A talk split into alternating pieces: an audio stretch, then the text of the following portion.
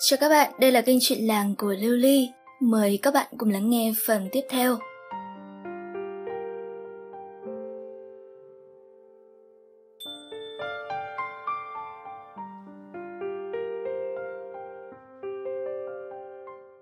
Người đàn bà dắt đứa bé chạy đến cuối làng thì bị đám bác cam chặn lại. Ngay tức khắc, mấy anh lính của cô Lý cũng chạy đến nơi, ôm bụng mà thở hổn hển, nói không ra hơi. Còn người đàn bà thì vẫn đang vùng vẫy trong tay anh lúa. Đứa bé đứng im chẳng nói chẳng rằng, chỉ nhìn mẹ với mọi người. Lúc này bác Cam mới lên tiếng. Đàn bà trẻ nhỏ chạy đi đâu mà như ma đuổi thế kia? Chả ma đuổi thì gì? Ông không thấy cả đám thanh niên trai trắng khỏe mạnh đuổi theo sau tôi đấy à? Bà ta vừa nói vừa vùng vằng. Này, con mụ kia! Mụ không bịt khăn đi lẩn vẩn trong làng, chúng tôi gọi lại. Mụ còn chạy, không đuổi theo mà được à? Một anh lính trẻ đáp. Tôi làm gì mà mấy người đuổi theo tôi? Thế bà làm gì mà bà phải chạy? Mấy người đuổi tôi mới chạy chứ. Bà không chạy chúng tôi đuổi theo làm gì? Tại... Hai bên có thôi đi không? Hỏi tới hỏi lui đến sáng mai à? Bác càn quát lớn.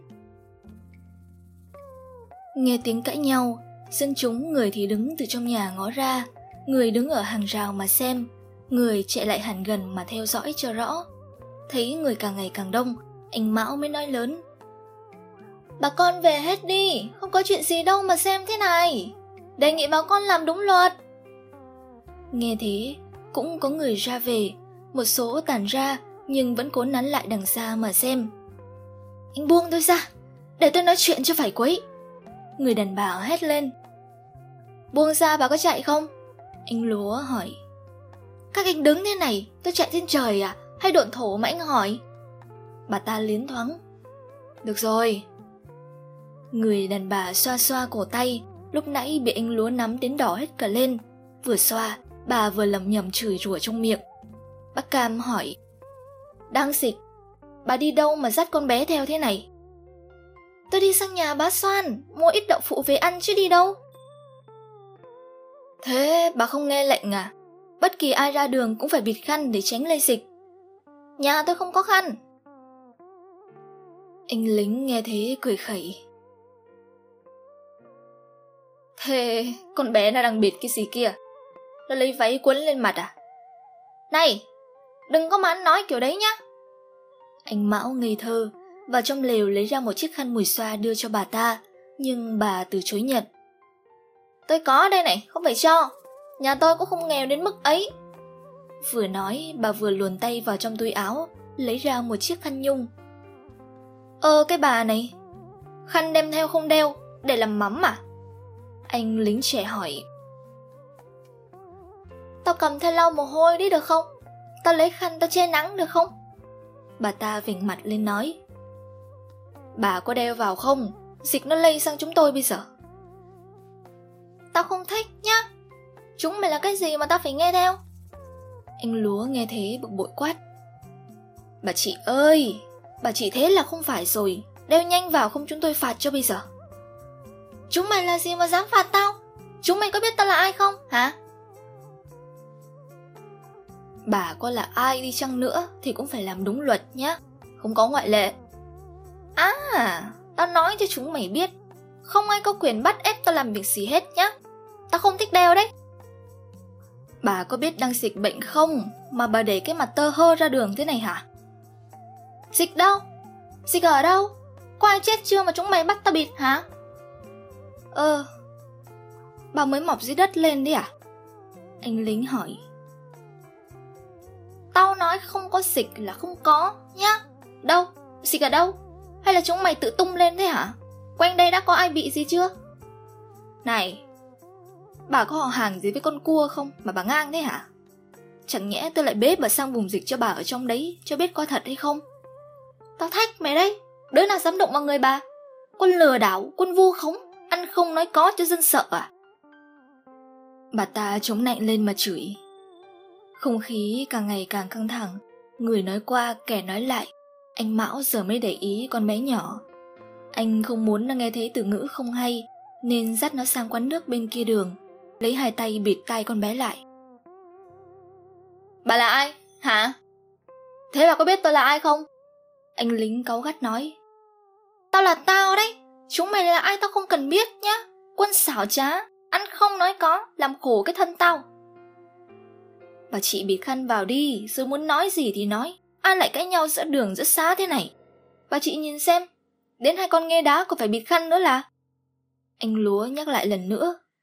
Nghe thế bà ta cũng bịt khăn lên mặt, vừa bịt vừa chửi. Sởi ngó xuống mà xem, tôi đi mua thức ăn nó không cho đi, mà còn đuổi mẹ con tôi chạy chối chết đây này. Giờ nó còn ví tôi như hai con nghê đá, ôi rồi ôi là rồi. Nói dứt câu, bà lại kéo cái khăn xuống cổ. Ai không cho bà đi? Bà bịt khăn đi thì ai làm gì bà? Bà còn cãi nhem nhẻm ra, chết đường nào? Hay bà là ma hả? Bà có điên thì về nhà mà điên nhá, ra đường làm gì hại dân hại nước thế hả? Anh lính quát. Ăn nói với dân thế à? Từ xa có tiếng quát lớn, ai nấy quay đầu nhìn, hóa ra là cụ Lý đang đi bên cạnh quan tri huyện. Mọi người cúi đầu hành lễ, quan cất giọng trách mắng anh lính. Ăn nói với dân như thế à? Đừng có ỷ thế mình là người có chức trách rồi ăn hiếp người dân nhá. Đừng quên, dân là người tiến cử các ngươi đấy. Dạ, thưa quan, con không dám ạ, chỉ tại bà ta. cụ Lý hắng giọng ra hiệu cho anh lính im bặt, cụ nói tiếp. Ngươi lui ra đằng sau đi, chốc nữa về ta sẽ làm việc với ngươi. Anh lính cúi đầu lặng lẽ lui ra sau. Quan huyện tiến lại gần nhìn Bắc Cam mà hỏi. Có chuyện gì mà Mỹ ở đây thế? Bắc Cam kính cẩn thưa. Dạ bẩm quan, người đàn bà này không làm đúng theo luật quan đã đề ra. Quan tri huyện lúc này quay sang phía người đàn bà. Bà ta vẫn chưa cái vẻ mặt ra thách thức như ban đầu Quan nhẹ nhàng hỏi. Này bà, tại sao khăn không bịt mà lại đeo ở cổ thế kia? Bà bịt khăn vào rồi chúng ta nói chuyện. Người đàn bà nghe xuôi tay, lấy tay kéo cái khăn lên che mũi miệng. Quan hỏi tiếp. Thế có chuyện gì? Bà nói cho ta nghe xem nào. Tôi dắt đứa con gái. Lúc này bà ta mới chịu để ý xung quanh, nhìn không thấy con bé đâu. Bà ta ngỡ ngàng. Ơ, à, con tôi đâu? Con tôi đâu rồi? Chúng mày bắt con tao đi đâu rồi hả? Quân bắt cóc! Bà ta gào lên. Anh lúa thở dài, vỗ vai bà ta một cái, rồi chỉ tay về hướng quán nước bên kia đường. Kìa, nó ở bên kia kìa. Ai bắt con bà? Anh nói giọng ngao ngán. Ơ nhỉ? Bà nói tiếp ta nghe xem. Quan huyện nhắc. Thì tôi với con bé đang đi sang nhà bá Soan mua đậu phụ Thì mấy thằng lính này nó đuổi theo tôi ra tận đây đấy Chứ tôi có làm gì đâu Bà ta nói giọng oan ức Tự nhiên đuổi theo bà Vâng Tôi còn đang giật thót tim đây này Bà ta ngồi phục xuống giả vờ yếu đuối Quan tri huyện nhìn sang mấy anh lính bên phía cụ Lý mà hỏi Có thật thế không? Dạ, bẩm quan. Lúc nãy chúng con đang đi tuần, thì thấy mụ... À không, bà chị. Không bịt khăn. Chúng con vừa mới giơ tay lên gọi lại, thì bà ấy chạy bán sống bán chết, nên chúng con mới đuổi theo nhắc đấy chứ ạ? Quan gật đầu, quay sang người đàn bà hỏi tiếp. Tại sao bà không bịt khăn? Ta đã lệnh rất rõ, bất cứ ai ra đường đều phải bịt khăn để tránh lây dịch cơ mà. Hay bà chưa nghe cái lệnh ấy? Đã có nghe Thế sao bà không làm theo? Thì... Bà ta bức bối, kéo khăn xuống cổ lần nữa, bảo ngoác miệng ra lý sự. Tôi có nghe, nhưng tôi không thấy dịch bệnh ở đâu nào. Quanh đây có ai bị gì đâu, sao tôi phải bịt, hả?